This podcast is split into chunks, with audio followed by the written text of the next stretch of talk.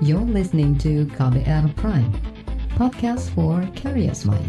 Enjoy!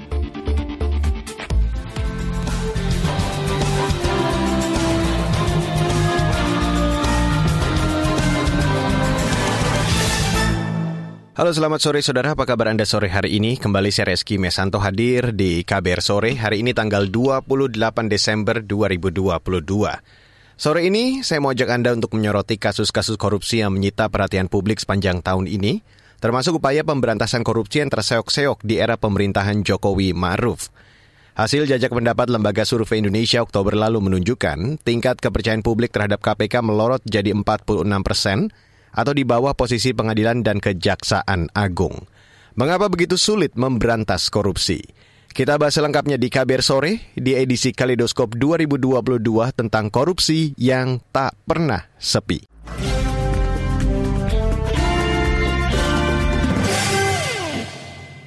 Saudara, sepanjang tahun ini ada sejumlah kasus korupsi yang menarik perhatian publik.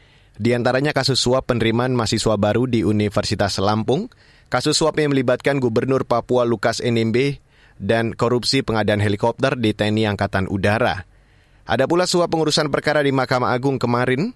Wakil Ketua Komisi Yudisial M. Taufik menjelaskan sembilan orang sudah diperiksa Komisi Yudisial terkait kasus yang menjerat Hakim Agung Sudrajat Dimjati dan kawan-kawan. Bahwa Komisi Yudisial sudah melakukan pemeriksaan-pemeriksaan terhadap sebanyak lebih kurang 8 orang ya, sembilan orang dengan hari ini yang berkaitan dengan kasus SD.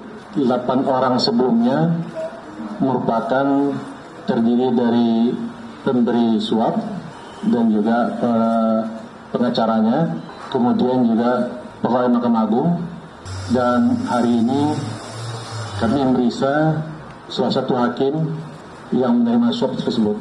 Kasus pemberantasan korupsi di Indonesia juga diwarnai rapor merah di institusi KPK. Ketua KPK Firly Bahuri tersandung pelanggaran kode etik karena bergaya hidup mewah. Begitu juga Wakil Ketua KPK Lili Pintauli Siregar yang terpaksa mengundurkan diri karena kasus dugaan menerima gratifikasi. Data Transparansi Internasional menyebutkan peringkat Indonesia tergolong rendah dalam hal indeks persepsi korupsi tahun lalu. Peringkat Indonesia ada di nomor 96 dari 180 negara. Artinya Indonesia lebih korup dibandingkan Malaysia yang berada di peringkat 62. Timor Leste peringkat 82, Vietnam peringkat 87, apalagi Singapura di peringkat 4 dunia. Meski begitu, Lembaga Komisi Pemberantasan Korupsi KPK mengklaim kasus yang ditangani tahun ini meningkat dibanding tahun lalu. Tahun lalu KPK menetapkan 111 orang sebagai tersangka, sedangkan tahun ini meningkat terjadi menjadi 149 tersangka.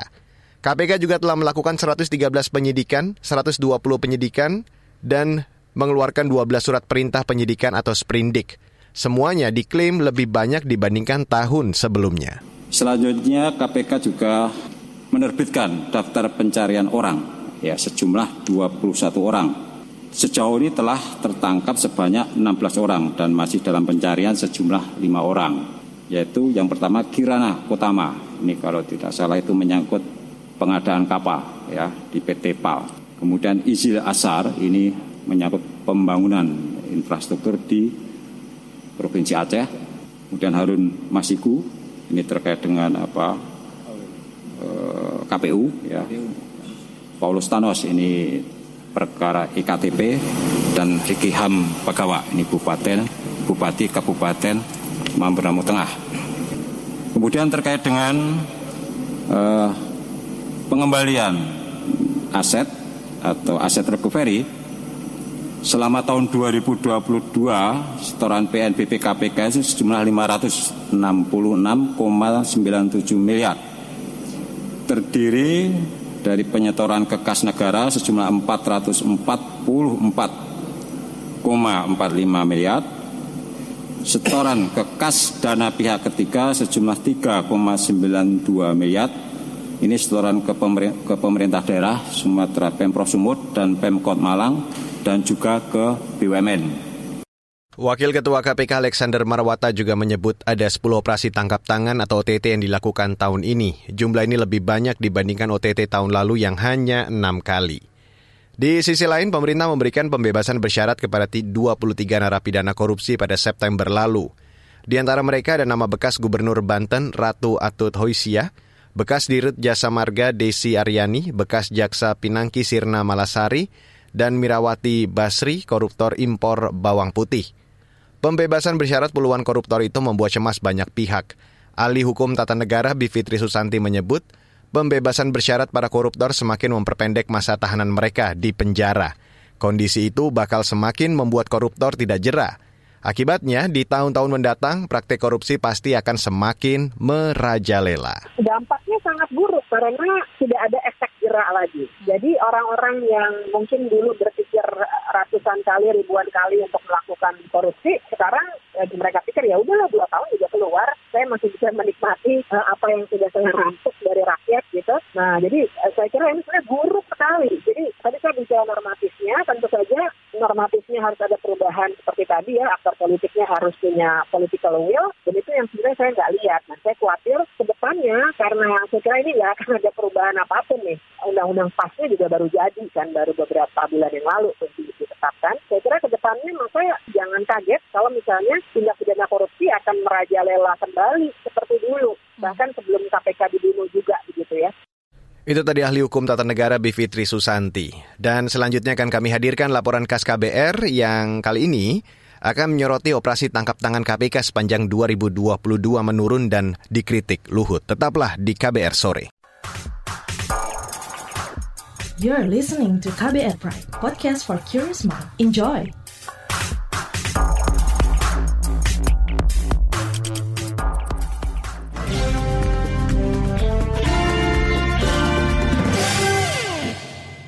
Saudara, operasi tangkap tangan atau OTT jadi salah satu upaya pemberantasan rasuah yang dilakukan Komisi Pemberantasan Korupsi KPK. Sepanjang tahun ini, KPK telah 10 kali melakukan OTT. Meski begitu, tindak pidana korupsi masih terjadi baik di pusat maupun di daerah. Selain itu, OTT juga dikritik karena dinilai memperburuk citra Indonesia di mata dunia. Selengkapnya saya ajak Anda untuk langsung mendengarkan laporan KAS KBR yang disusun jurnalis Sindu Darmawan. Komisi Pemberantasan Korupsi atau KPK melakukan 10 operasi tangkap tangan atau OTT sepanjang tahun ini. Antara lain OTT terhadap sejumlah orang termasuk Hakim Agung di Mahkamah Agung atau MA pada September.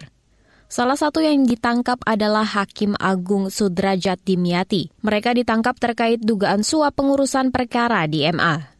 Wakil Ketua KPK Alexander Marwata mengatakan, ada peningkatan jumlah penerbitan surat perintah penyidikan atau sprindik sebanyak 14 kasus dan peningkatan jumlah penuntutan sebanyak 11 perkara dibandingkan tahun lalu. Kemudian selama tahun 2022, KPK melakukan 10 kegiatan OTT, kegiatan tangkap tangan TPK terkait pengadaan barang dan jasa serta lelang jabatan di pemerintah Kota Bekasi TPK kegiatan pekerjaan pengadaan barang dan jasa serta perizinan di Kabupaten PPU Penajem Pasar Utara, kemudian TPK Suap terkait dengan kegiatan pekerjaan PBJ di Kabupaten Langkat, TPK Suap pengurusan perkara di Pengadilan Negeri Surabaya. OTT yang dilakukan oleh KPK menurun drastis dibanding tahun-tahun sebelumnya.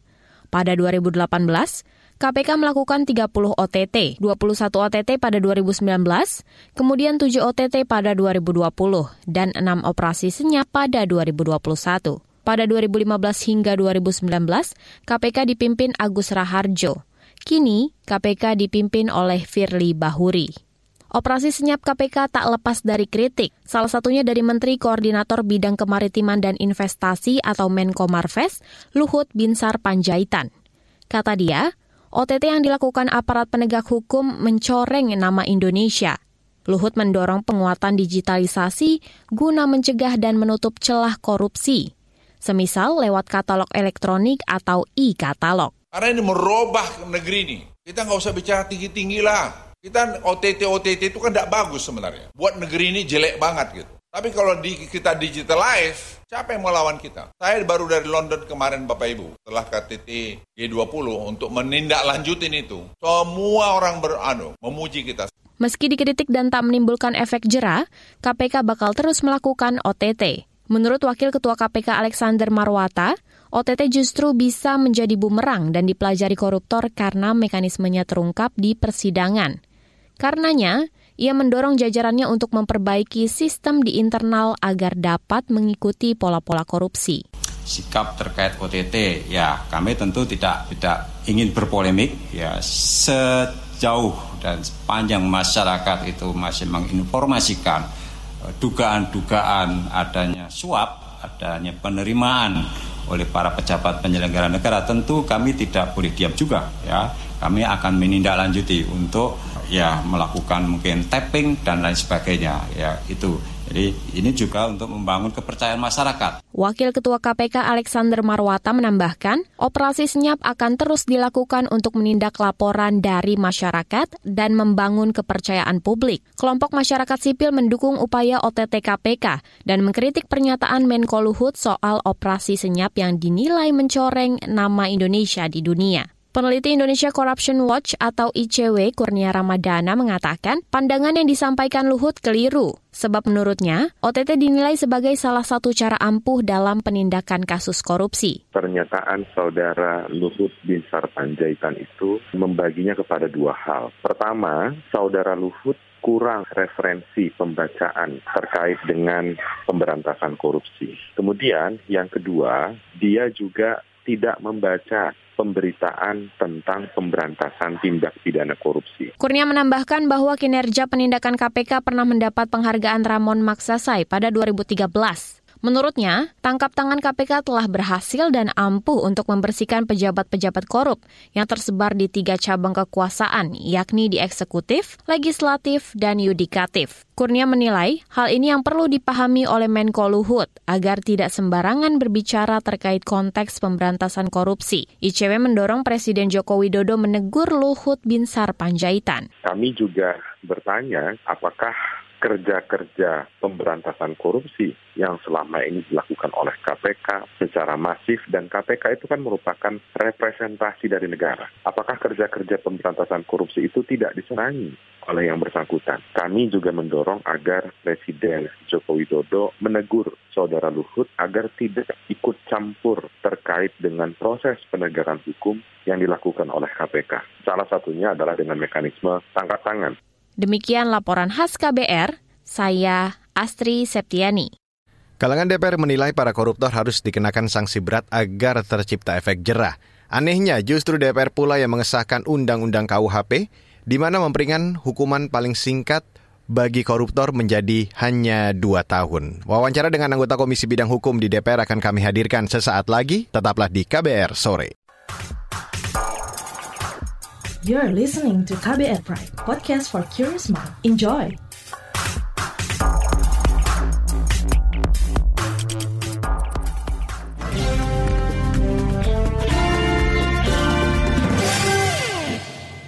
Iya, saudara kalangan DPR menilai kinerja pemberantasan korupsi di tanah air perlu dimaksimalkan. Selain itu, lembaga-lembaga penegak hukum yang justru terlibat tindak pidana korupsi harus devaluasi. Para koruptor juga harus dihukum berat agar jerah. Selengkapnya saya ajak Anda untuk langsung mendengarkan perbincangan jurnalis KBR Heru Hitami bersama anggota Komisi Bidang Hukum DPR Santoso. Bagaimana catatan kinerja pemberantasan korupsi di Indonesia, mulai dari pencegahan sampai dengan kerja penindakan? Uh, yang pertama, saya berharap agar BPK yang mengaudit tentang penggunaan anggaran di setiap kementerian, lembaga, termasuk pemerintah daerah, itu harus benar objektif.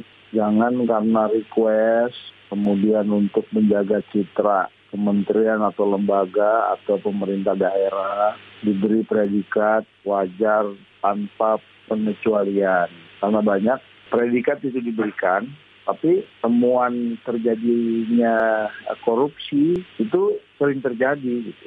Jadi ke depan ini ya BPK selaku auditor dari negara untuk memeriksa penggunaan anggaran di setiap kementerian, lembaga dan pemerintah daerah harus benar-benar lah. Kan banyak juga tuh auditor BPK yang tertangkap karena menerima suap. Ini ini salah satu kunci juga. Yang berikutnya soal OTT. Jadi OTT ini menurut saya ya tetap harus dilakukan oleh KPK jika ada laporan atau memang KPK menemukan indikasi orang-orang yang menerima suap atau gratifikasi ya harus dilakukan meskipun program pencegahan juga tetap dijalankan dalam rangka mencegah korupsi yang semakin tahun semakin marak. Tugas pokoknya adalah di Komisi Pemberantasan Korupsi, tapi ada Kejaksaan dan juga Polri memiliki divisi untuk melakukan pemberantasan korupsi juga. Nah, apa yang harus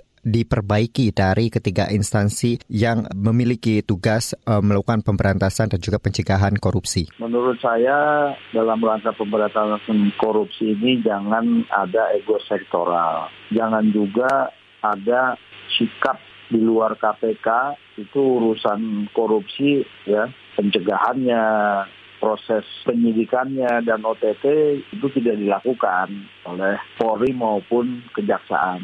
Jadi menurut saya eh, ketiga penegak hukum ini, di mana KPK memang khusus tentang korupsi, ya harus tetap berjalan dan harus menindaklanjuti apa yang jadi laporan dari masyarakat jika ada indikasi korupsi, suap, gratifikasi yang terjadi di kementerian, lembaga, atau pemerintah daerah. Dalam satu tahun ke belakang, lembaga-lembaga penegak hukum justru malah terlibat dalam kasus korupsi. Seperti di Kejaksaan, kemudian eh, ada Hakim Agung dan di kepolisian. Nah, apa sebetulnya evaluasi yang perlu dilakukan oleh pemerintah? Iya, memang penegakan hukum atau tindak pidana itu selalu setiap tahunnya itu ada yang menjadi tren, ada yang menjadi hal yang terus-menerus dilakukan. Itu memang satu hal yang harus kita antisipasi, terutama bagi aparat penegak hukum, termasuk juga para hakim, agar benar-benar di pengawasan internal itu dilakukan supaya kejadian seperti kemarin hakim menerima suap dan lain sebagainya ini tidak terjadi dan menurut saya kejadian ini merupakan titik kulminasi dari perilaku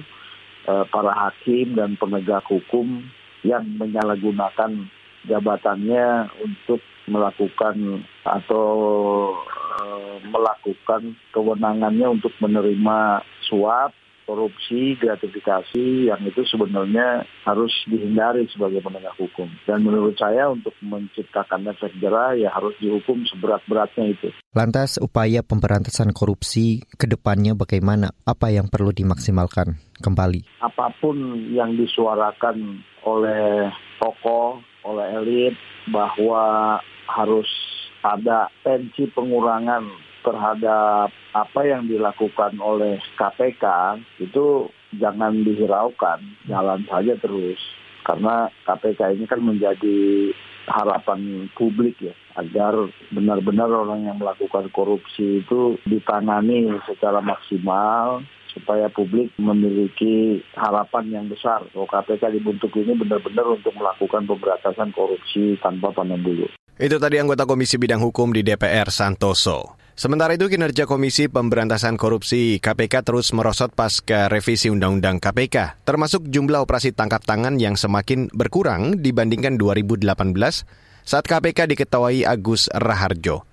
Perbincangan dengan aktivis anti korupsi akan kami hadirkan sesaat lagi.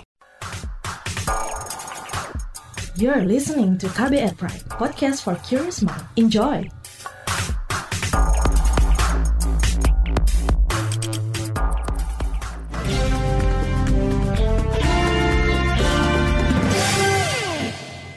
Saudara, kinerja Komisi Pemberantasan Korupsi KPK terus mengalami penurunan sejak Undang-Undang KPK direvisi.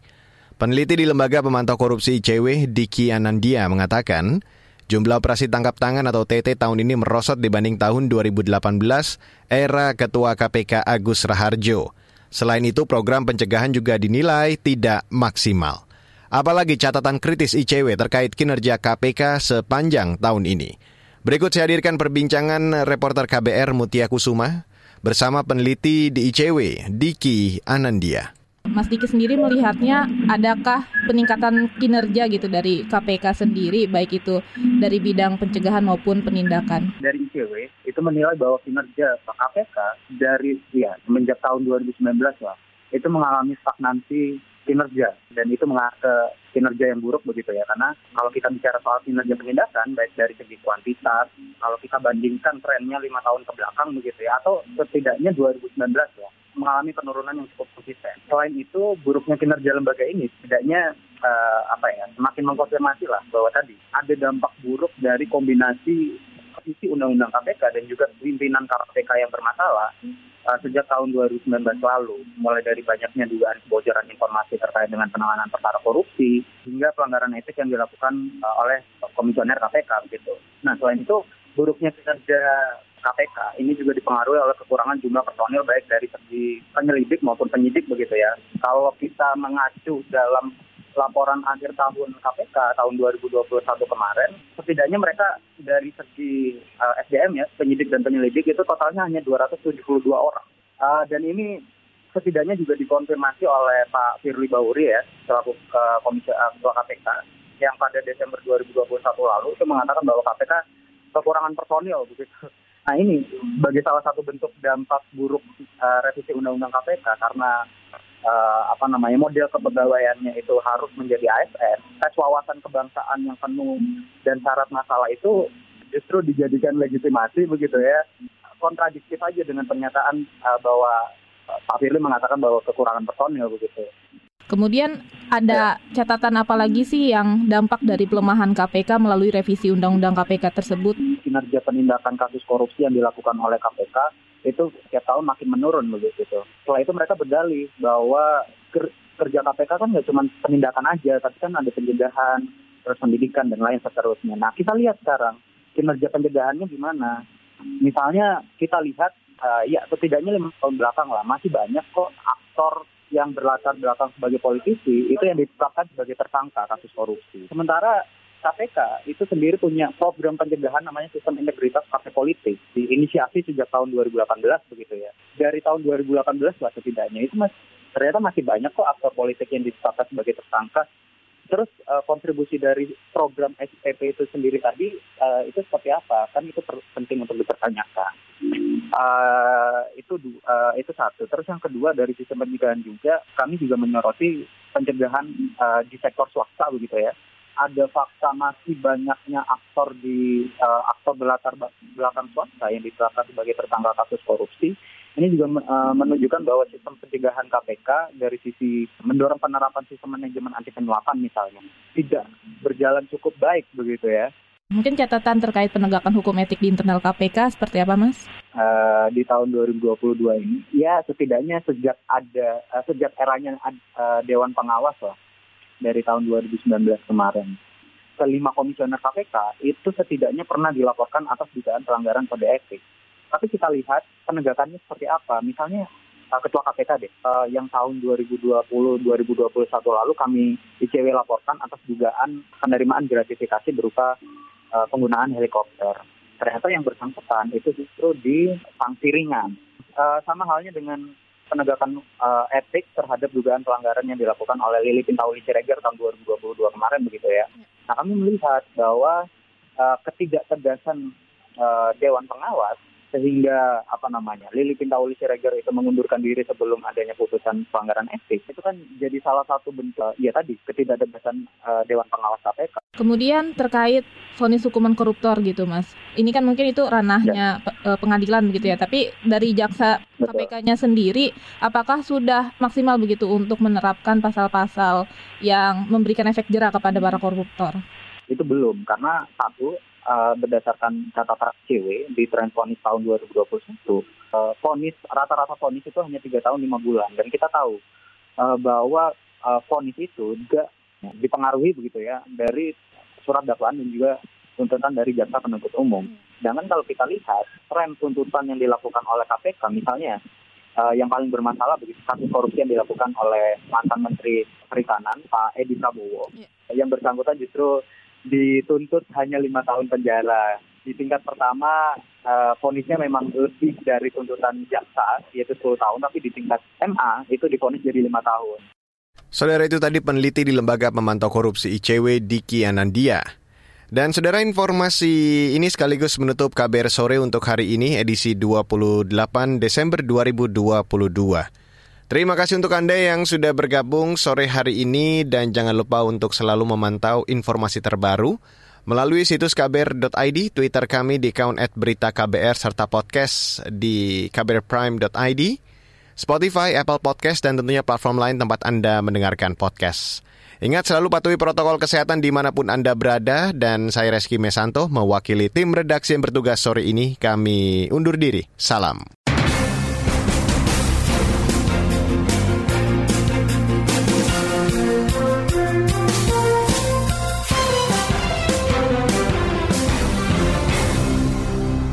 KBR Prime, cara asik mendengar berita. KBR Prime, podcast for curious mind.